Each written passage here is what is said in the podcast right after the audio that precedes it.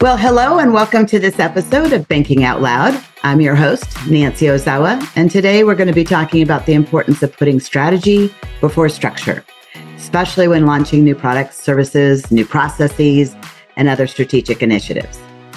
Community financial institutions are constantly innovating to keep up with their competition, such as bigger banks and fintechs and others, and all that pressure to innovate has only been magnified over the last few years with the pandemic and the need for digitized banking services. Given this, I think it's safe to say that most community financial institutions have worked to launch or enhance some sort of technology or service recently. So this conversation today will definitely apply. But the question we want to talk about is how did that go? Did it succeed? Hopefully, or did it fall flat? Did you get challenged by legacy architecture in your core or maybe some other issue? We were just reading that according to a recent survey of American Bankers Association, more than two in five US banks still run their core banking processes based on back end systems that were designed over 40 years ago. So you're not alone in these challenges. Now, of course, things may not always go as we expected, and sometimes we actually learn from a number of those issues that come up but it's not ideal. It's not time efficient nor cost effective. So to preserve your budget and still enhance and innovate successfully, today we're going to be talking about how to increase the odds of your strategic initiatives succeeding. And that includes the process of putting strategy before structure. To help us understand the importance of this, what that means, and how to carry out this process, we have invited Ryan Canin, the CEO and co-founder of DocFox, which is a leading provider of automated business account opening and ongoing account management for community banks and credit unions. Ryan previously co-founded a software engineering consultation firm working with some of the largest banks in the world. And it's during that time that he noticed a need for improved processes for account opening. And so 2016, he co-founded DocFox. And that's why we've invited Ryan here with us today to help discuss how to increase success of these various initiatives. So welcome, Ryan. Thanks so much, Nancy. Really excited to be here. Absolutely. This is a very important topic. But before we delve in, let's first talk a little bit more about you. Why don't you share a little bit about your background and how you got started with our listeners today? Sure. Yeah, absolutely. So the first question that often people wonder when they listen is, where on earth is that strange accent from? And so I might as well start there. So I'm originally from South Africa, although I now live in Boston. And my background is actually engineering biomedical, then electrical engineering, and really kind of loved software and always fell in love with it and, and, and just enjoyed the that side of things. But at the same time, I always had an interest in the kind of business consulting side of things. And that's really what led me to start that software development firm. We ended up specializing in banking. And what we would do with banks is we would try and understand what were the challenges? Was in fact software the right solution? And if it was, we would then go and actually build it out. And of course, the reality was, frankly, eight to nine times out of 10, software was not the solution to the problem the financial institution had raised with us in the beginning. And I think because we told them that, we ended up building up really good relationships. But for the times when software was in fact the solution, and we'll talk about this, I think, a little bit today, right? For the times when software was the appropriate solution, we would end up going to build this out. And I think we had a really wonderful opportunity and chance to get to understand the financial services space really from the inner workings and the inside out. Because we had the real privilege, I think, of going to, you know, these financial institutions where the problems that we were addressing and the problems that we were dealing with spanned the entire financial institution. And so, you know, we got to really peek behind the curtain and really get a sense of maybe what was going on. And then what was really exciting is we would run really rapid tests. So this was at the time when Steve Blank had come out on the Harvard Business Review with the lean startup idea.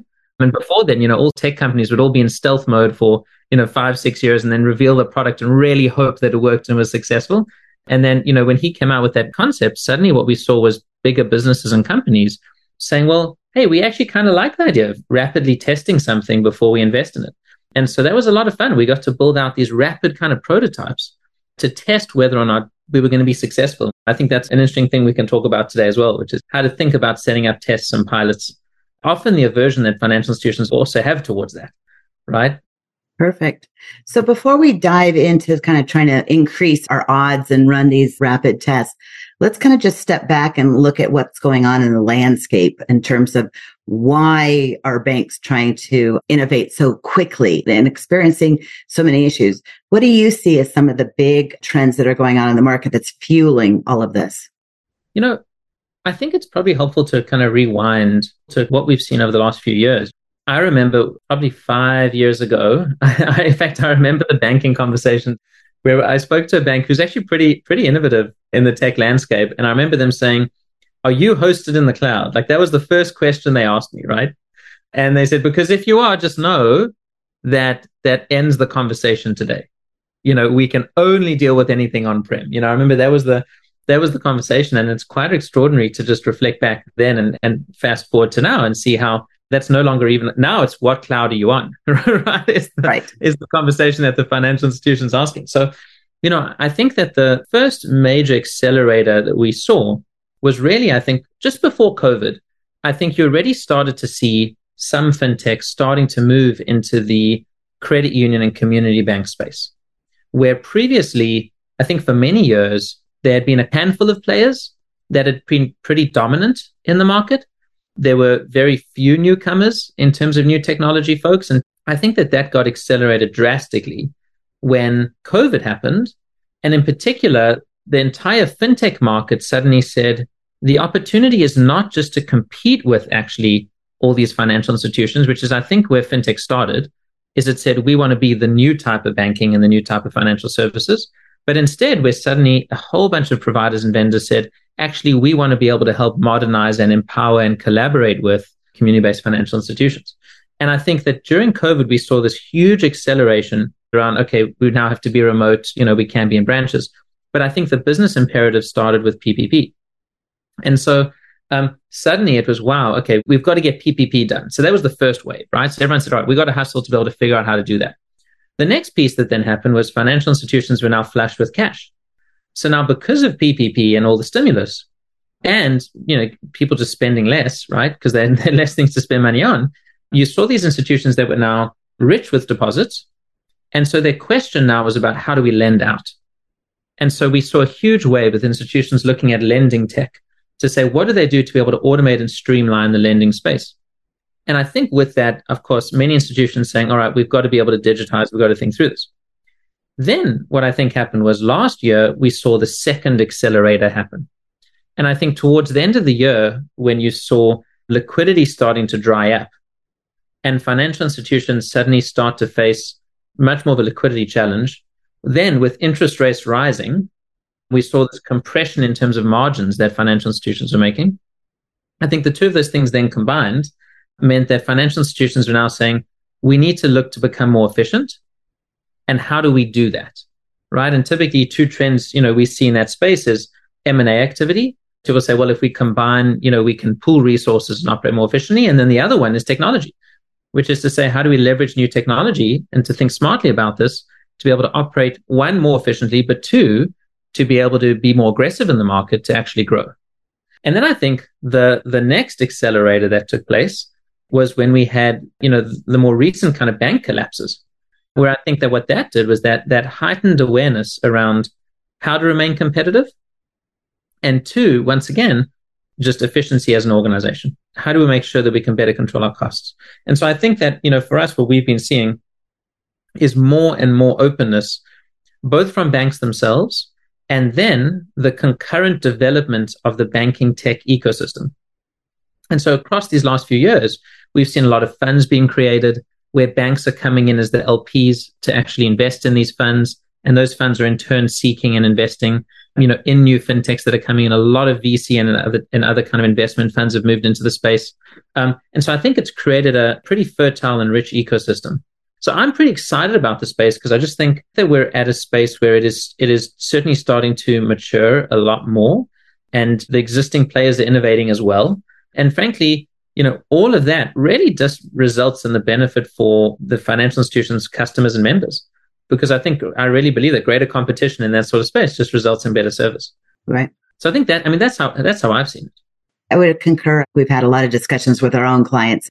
And you're right, that is fueling more innovation, more excitement, more openness, but also more activity into all of these different areas. And that's kind of where we started is okay, there's the activity, but how do we do it correctly? Right. So that we're not wasting our time and wasting our dollars. Because as you said, we've got to be more efficient in this particular market space. Efficiency has been coming up in a lot of our conversations lately.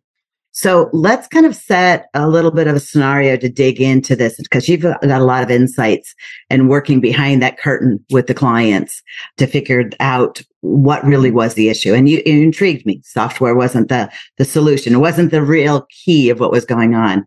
So if we set up a scenario where I think you and I were talking that, you know, the typical thing is the bank executive meets with a tech leader. They've got some really exciting offerings. The two of them talk it seems like it's making a lot of sense. The tech leader meets with the tech team of the bank and they all are impressed. They do their due diligence, they get their reviews and they're all glowing. And then they start moving forward. They're looking for that success. And after some time after the launch, they realize the product actually it's just fallen flat. They haven't got the adoption they wanted. They didn't get the success they were wanting.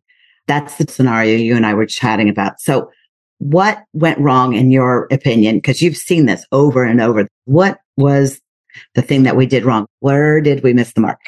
I think it's it, it's so interesting, right? Because I think cases where we've spoken to banks and they've come to us to say, look, you know, we failed with A, B, and C. And typically when we probe to try and understand, you know, what was underneath it that caused it to maybe fail.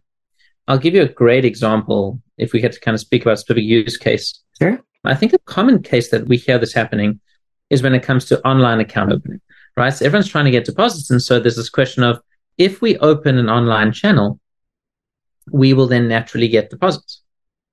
And so what happens is the issue that we see happening is in exactly your case, a, you know, institution meets a fintech, let's say does maybe, you know, provides them with an online channel. They go launch it and there isn't the success. In fact, usually what the case is, is there's not only is there no success, but there's a ton of fraud.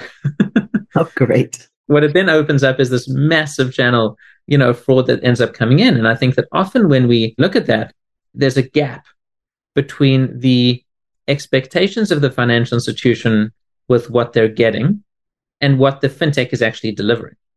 And often the scenario is where the fintech is delivering a set of capabilities, but those capabilities are just like putting down the railway tracks. So if you have a train, you can then drive down them. And those railway tracks can go in particular directions that you agree on. But unless you unless you actually know that you have to have a train, railway tracks aren't going to do you a whole lot of good.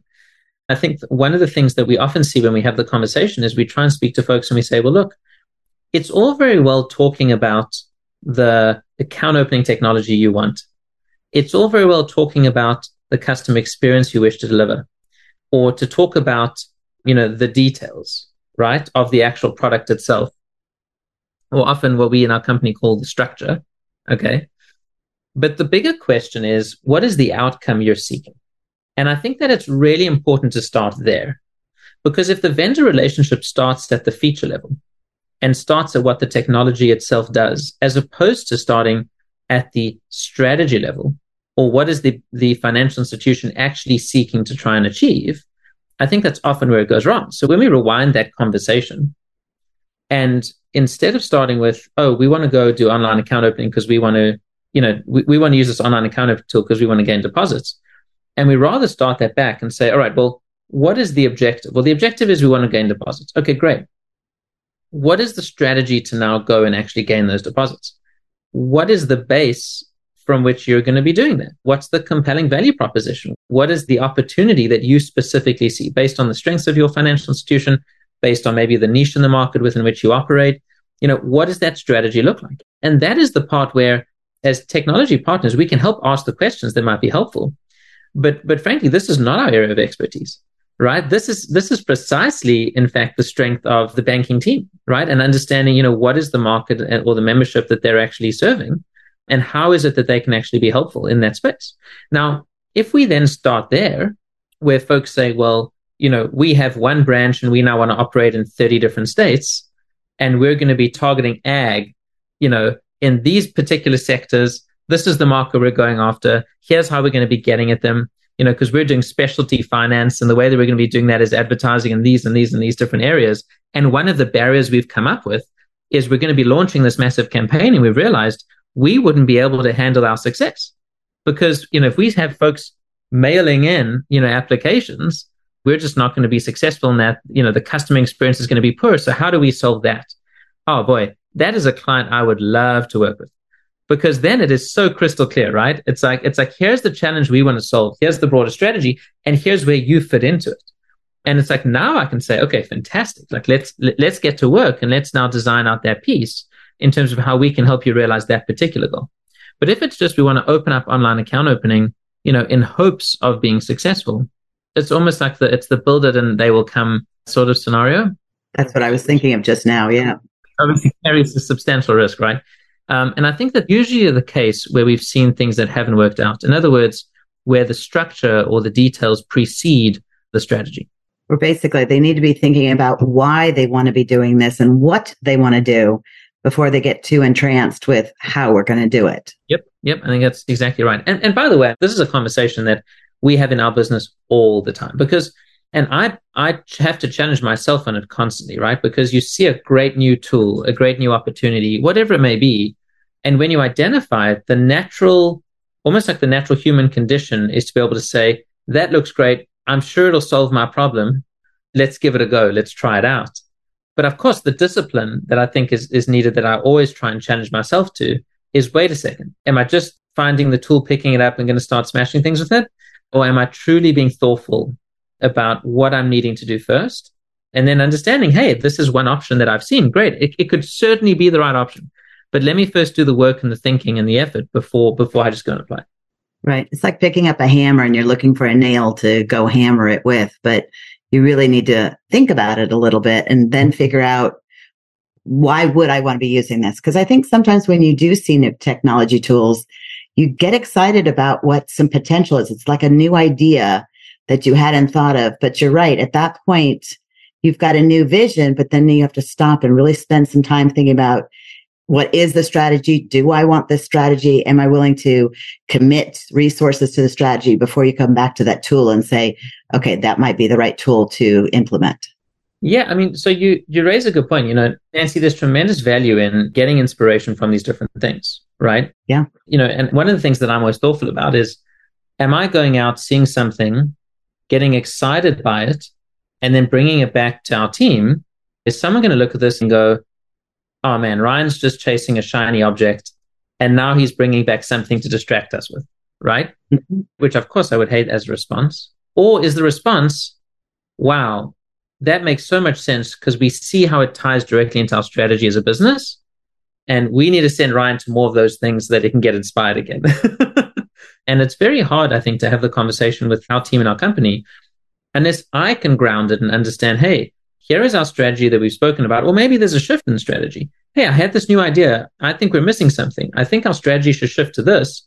And here's an idea of how we may go about implementing and executing it. And then I'm putting up a straw man that people can then, you know, that I can test and people can then, you know, assess me on and, and quiz me on it. Right.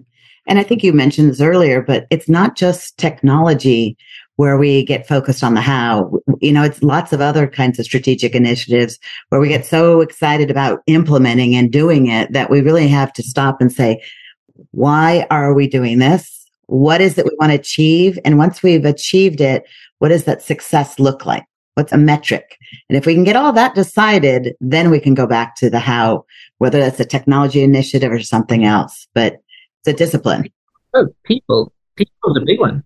I see this with people all the time. I make this mistake all the time. So, you know, you go meet a great person and you think, wow, we should hire them. Okay, but that that's structure before strategy. what is it? You know, so you're going out to hire this wonderful person. That's great. But what is in fact the role that they're fulfilling? Yeah. Right? You know, you think about promotions. You know, you have a feedback session with someone in the company and they're saying they want to move in a particular direction. That's great. So within the context, within the bounds of that conversation, it is so helpful to unpack, you know, what is on the person's career trajectory? How do they want to grow as an individual, etc. But seeing that and going, wow, I want this person to grow great. So I'm just going to then create this role. You would never do that. The first step is to say, well, wait a second. What is our strategy?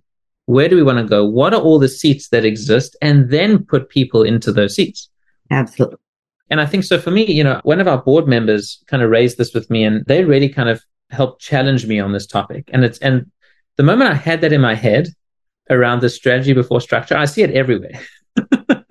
and I see it in all the different decisions that come up. What is the sequence with which I'm thinking about doing things? It's a pretty powerful tool. It is. I mean, and I think we need people in our lives that challenge us to make sure we have fully flushed out the strategy before we get into the structure and the implementation piece of it. Absolutely. So let's say we're in a technology initiative. So how do we choose the right vendor? If we've got our strategy, as you mentioned, the onboarding, I'm going to do ag lending. I'm going to do it for these particular folks. Now I want to go find the how part and the vendor. And you've got to make sure it's the right vendor that still works with your strategy piece. So is there any tips that you might suggest on making sure that once you pick that vendor also that we're running it most efficiently to get back to success? So I think I think the first piece is the more clarity as an institution we have, because I mean, I think about this not just in terms of how how might a bank look for a vendor. I also think about how do we look for vendors, right? What is the process that we follow when looking to evaluate technology vendors? And I think that where we've been successful versus where we've ended up spending a whole bunch of time spinning our wheels and, and frankly wasting uh, potential vendors' time as well in speaking to them, I think is where we have not had clarity in terms of what we need, what are the outcomes that it has to satisfy in order to be successful, what our timelines are, what our budget is. The more of these questions that we can answer ahead of time, the better. To the extent we are not clear on these items, the more transparent we've been about that lack of clarity um, has also helped the process tremendously. And so for me, it's about understanding, you know, I mean, think, let's think about this just in terms of recruitment right? When we go out to hire someone, because it's not it's not too dissimilar. So when we think about going out to hire someone, the first thing is we understand we we drop a JD and we say, cool, what is it, our expectations of the role? What is the person going to need to be able to do to be successful? Usually that JD is super helpful to be able to align everybody in the business to say, okay, cool, what do we want? What do we need? And so I would say step one is create clarity in the organization around what is needed Step two then is to create alignment in the organization around what is needed. So in the organization, if everyone is aligned on the strategy, and if everyone is aligned then on what you need as an organization, oh boy, you've just smoothed out so much of that vendor selection process. If we're looking for the most streamlined path of how to how to pick the best how, how to find the best vendors, certainly that's got to be the first piece out there, which is aligning on why are we doing this and aligning on the need, right? That's number one. You may not know how to do it. You may not know what the right vendor is but certainly aligning on the fact that we have a need for something, we're open to doing that search, right? I think the next piece then is once we've defined what we're looking for, right? What are those criteria? What is it that we're looking to solve for? I think then it's about trying to go out and cast the net wide to understand what in fact is available out there, you know, and kind of doing that initial survey around understanding where is everybody? What are they doing? What are they offering? And the most helpful thing that I would say is to try and create a scoring matrix like an internal scorecard, let's say, for what you're looking for in this relationship. And I think you need to be open to the fact that that could change. Like you may evolve that as you go through it. But I do think that the exercise of doing that, so that everyone in your team that is speaking to these different tech partners is able to think through those same criteria, I think is very helpful. They can score them. And I think the the one thing that I would say is that, you know, we've seen at this stage of the game, it does not need to be this robust 27 point checklist. In fact, I think that that's not helpful. I would say that the most useful thing at this stage of the game is what are the three to four most important priorities that, that you're looking for? I would list them in terms of a simple block. Because remember, if I'm doing an interview, I should be able to have, keep those in my head so that as I'm having the conversation with the tech partner, I can be asking them questions to try and understand can I understand what these criteria are? I mean, as an example, I'm probably going to have some criteria around what kind of partner I want to work with right? So the type of people that I want to be working with. I'm going to probably have some questions around capabilities, like actual functionality. I might have some requirements around stage of company or ability or openness to customize, which I think I think becomes interesting. And so I think that's you know that's probably that next piece. I would go out and interview a whole bunch of folks and as many as we possibly can, and then be able to whittle down kind of who our top folks are. And then once you're in the position where you're now clear and you've got a couple of vendors, for me, transparency is the most important thing. And I think one of the things that we've seen being, we've seen banks be very successful is have open conversation with all these different partners around who you're looking at. Why is it such a secret? You know, so one of the things I often challenge financial institutions that we're talking to is I say, I say to them, look, why don't you just show us your cards? Tell us who the vendors are that you're talking to. Tell us your concerns and your considerations and how you're weighing them up. And by the way, don't just tell us, go tell them too. In other words, you should play open cards with everybody and get their feedback. Now, to the extent that I give you different feedback to them or the third one, that's helpful. Because if you're getting mixed messages, that gives you something to then interrogate. To the extent that we're all saying the exact same thing, that too is a useful data point for you to be able to consider, right? There's a certain amount of scrutiny you can do, but some of the stuff at some stage, there's going to be a relationship piece. And so, you know, I think that that then becomes really, really critical as, as that final piece. As you're kind of whittling this down, having that open relationship, that open level of conversation between everybody, we found to be hugely helpful because frankly, this is not a one way piece. And I think often the dynamic that gets set up is one where it's a one way decision where it's the bank saying, you know, as a financial institution, who do we want to work with? We'll go out and pick. And it's the vendor saying, please pick me. And I think that that's actually not the right dynamic. It's one where actually, as a vendor and as a partner, I look at this and I go, we're not simply a vendor. We're actually a partner who's going to be committing tremendous resources to this. So it's a business decision to say, do we want to work with you? Because if we do work with you, we're going to be committing resources and input and everything else. And I need to make sure that that makes good business sense for us. And when that's the relationship, when that's the dynamic, then we engage in healthy conversation and healthy debate to be able to understand what do we need. And I think, at least in my negotiations and discussions with vendors, it comes over time. Like I am not an open book at the very beginning of the conversation with the vendor. I find that I want to provide them enough clarity to see if we're a match to continue. So we're not wasting our time. But I don't put all my cards on the table yet because I don't know that I yet trust them. But so there's this balancing act of opening up as much as you can. But I know each time I talk to them more and more, I will divulge because at the end of the day, when I make a decision, I realize they're going to become a partner, or less that's what I want. But it's hard to do that from the very beginning. Well, so I'm curious. So as you think about, as you reflect on maybe those conversations that you've had, yeah, what are the parts as you think back to it? What are the parts that you are more protective over, and what are the parts that you're more open with? I tend to be more protective when they want to know things that I don't find is in the purview of this particular solution, where I feel they're going to sell me more products than I need, and where they're trying to figure out what the budget is so they can price it higher than I want to price it. There's a little negotiation. I think those are my three. No, I think it's interesting because the challenge is when I think about it, when I want to try and unpack is their budget, often the question is, are our price points a match? Yeah. And so it's an interesting question for me because it's about saying, well, to the extent that there's a media trust, let's imagine you had a media trust. Okay. Yeah. Then I think that in the ideal situation, you'd say, you know, our budget is $50,000 um, by the way, I'm not looking to to buy anything that you're trying to upsell me in this, this, this, and this area. I only want this particular piece. Yeah. Unless you feel like you have a compelling reason that you think that I should look at doing that, in which case I'm open to hearing it, but you're going to get a short leash to convince me. And we want to make a decision in the next, you know, three months. So we need to know that you can truly deliver. Now, if you knew that they would come back and said, Oh, your budget's 50, that's great because our product's only 25. And they said, Three months is too aggressive because historically we can only implement in four. So you let us know whether or not that's fine. Right. I think you'd share pretty quickly. Do you know what I mean? Agreed. Yeah. So, if so there was maybe more openness on both sides. And part of it is you get into these discussions, sometimes you're not sure what that price point is. Sure. One of the things for me that I found that if I demonstrate a certain level of vulnerability and openness, when I do that, it naturally gets mirrored back to me in a conversation. Mm-hmm.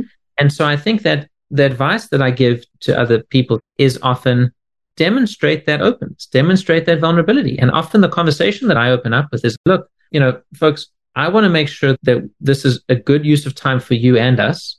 Here's the high level of what we do. What will you need to know in order to assess whether or not it's even worth having a conversation? Right. From our side, what we'll need to know is A, B, C, D, and E. Yeah. What do you need to know in order to get comfortable to give us that information? Right.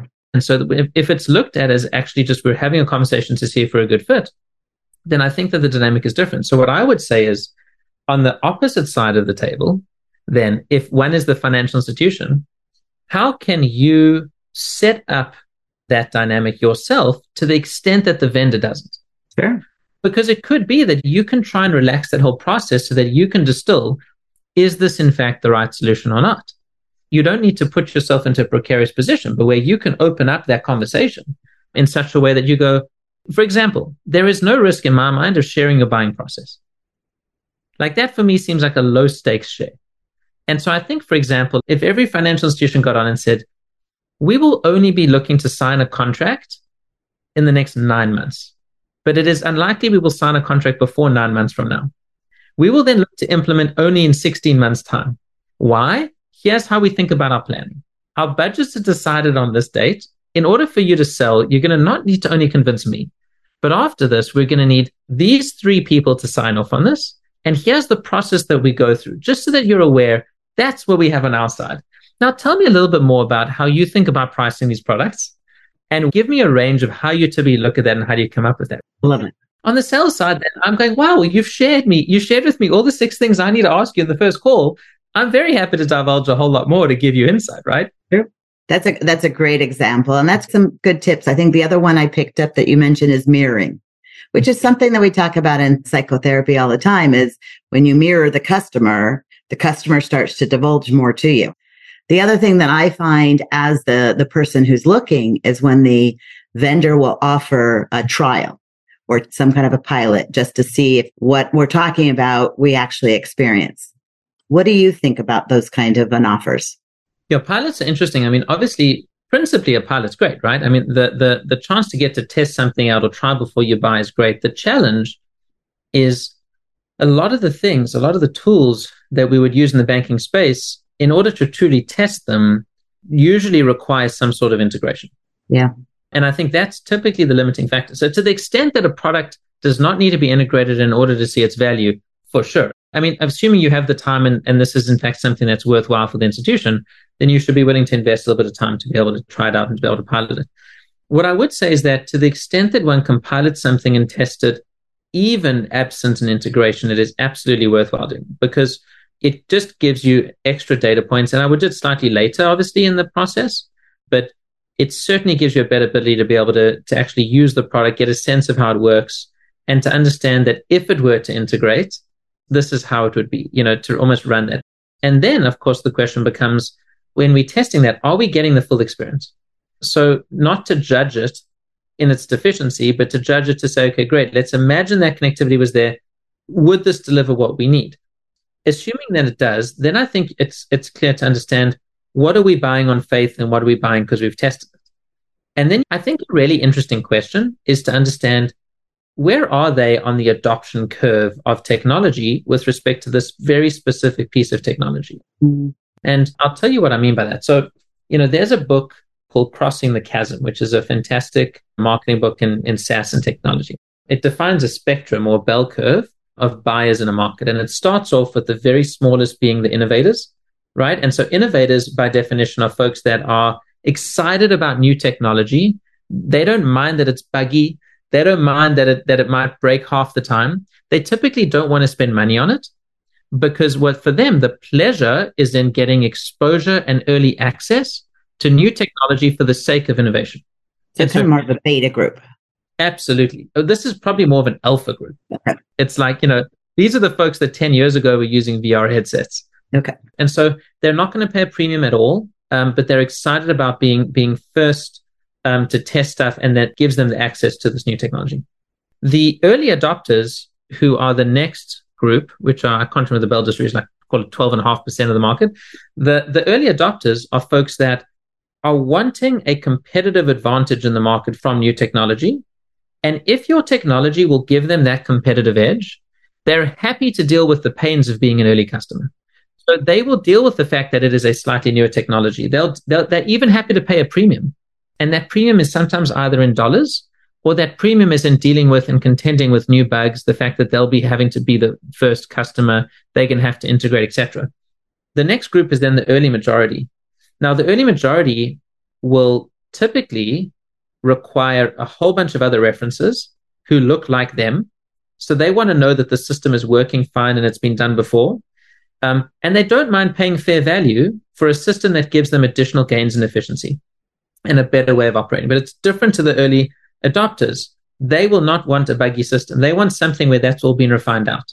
And then the rest of the curve is not is not necessary for this conversation. So the reason I saw actually the very last one, by the way, is the laggards, and those are folks that are still using Blackberries today, right? So that so there's still we, a few. there's still a few out there. Now, where you fit in that curve is helpful for you to know and me, right? Yeah. And by the way, it is not the same for every application. And I'll give you an example. So I, as Ryan running DocFox, am a laggard with respect to accounting software. In other words, our clients pay us once for the year coming up front. It is not complex billing. Our accounting is fairly simple. It like there's nothing I'm less interested in than talking about accounting software. Okay, for like our business. So if a sales rep calls us and says they can do all these incredibly exciting new things in terms of any kind of accounting software, like it's just not worth my time. At the same time, so in our company, depending on the application, I may be a laggard, a late adopter, an early adopter, an early majority, or an innovator. Now, the reason it's helpful to understand with a particular application where you fit is it will help you to understand what type of company you're going to be looking for when you think about these tech vendors. Because if, for example, with the particular application, this is so critical. Let's take that ag example where you're going to be reaching out to a whole bunch of ag companies. And let's say you're on the cutting edge and we know that you're trying to do something that is so novel that is presently not done in the market and you're wanting to truly disrupt this and the strategy of the financial institution depends on it, you may say that we're an early adopter. In other words, as long as we can get out and get out quick and fast, we're happy to pay a premium. Money's less of an issue. The more important thing is that the partner we work with will be happy and excited to iterate with us, take our feedback, build it in. Like, I want to be one of the few clients that this fintech's dependent on because I want, I want their attention. And so for that kind of financial institution, that's great. Now you know who you're looking for. You don't want the vendor that's got hundreds and hundreds of customers. You want the fintech that says, no, I, like, you're one of our first. Okay, great. Of course, on the other side of things, if you're looking for a loan origination system that is simply on your rollout path and it's just one of seven systems you have to implement in the next two years, maybe you're saying, hey, I just want the tried and tested system. These are the criteria one. Sure, it should have good functionality, but I definitely don't want cutting edge. Like this is not the area that we want to innovate. Right. Very useful then, because then when the next AI automated lending solution comes to you and says, "Look how exciting this is," and you go, "Okay, cool. Well, how long have you been been around?" And they say two years, and we got four banks, but don't you want to try? You know whether or not that's a fit. And so I, I just think framing yourself of where you are in that in that buying market, yeah, can be super helpful. I think that's really good advice because not only is it what you communicate in these discussions, but it also makes you realize what your expectations are. So you're like in this conversation and you can't figure out why you're not connecting with this vendor or why you're frustrated with something. Maybe it is because you haven't asked yourself that question. So you know what your expectations are. So you can set your mind to it to then communicate it as well. I think that's an excellent um, advice that we really haven't spent a lot of time on thinking about as well. Well, we have been all over. I've got list of all kinds of advice, the mirroring piece, asking ourselves where we are on the adoption, the scoring of the vendors and the RFP feedback ahead of time. Is there any other piece of advice that you'd want to add and leave with our listeners before we have to close out today? You know, probably just people buy from people. The relationship's everything you know? And so i think for me the biggest joy the reason i love what i do in our business is because i get to meet wonderful people and i get to really build wonderful relationships. And i think that's what i get excited about. Like that that's just what gives me tremendous amounts of energy. If i know that i can just pick up the phone and we you know i know that we've built a a truly honest sincere connected relationship i think that makes everything worthwhile. And so i think that to the extent that we can break down that barrier and really just engage in a really kind of sincere uh, sort of caring, transparent way. I think that, like we spoke about earlier, the way that you show up and the energy one brings to the meeting will often be mirrored and reflected back at you. And so I think that as a financial institution, be open minded. And I think often that energy will be mirrored and, and it ends up in a, in a, just a much easier process. Absolutely. I think that was well said. This is definitely a people person type industry. And It's human to human interactions. It's not the technology. And you kind of said it at the very beginning. Software wasn't the solution. Everything that we've talked about is really the human interactions and thinking about the strategy for structure and how we emulate that. It's not as easy. it is not easy. That's why it's the hard part. The bots cannot replace us in that regards. So thank you so much. I think I've gotten a lot of new ideas and new ways to think about my business. And I just appreciate all the expertise and insights that you've shared today. It's a pleasure having you today. Yeah, I really enjoyed it. Thank you. One last question. If our listeners want to connect with you later, how do they connect with you? Best way is to just, um, you know, they can go to our website, which is docfox.io, um, and, uh, and to get in touch with us there. Yeah, always happy to chat. Perfect. Well, wonderful. We'll make sure to list that on our podcast episode description so the listeners can reach out to you if they'd wish. Thank you again for joining us, Ryan. It was such a pleasure. And to our listeners, thank you for tuning in again. If you haven't already, make sure to check out our other episodes and also subscribe. That way, you're the first person to know when a new episode drops. We're always looking for new suggestions on what to cover. So if you have something in mind or would like to be a guest on our podcast, please let us know by emailing us at bankingoutloud at pcbb.com. Until next time, take care.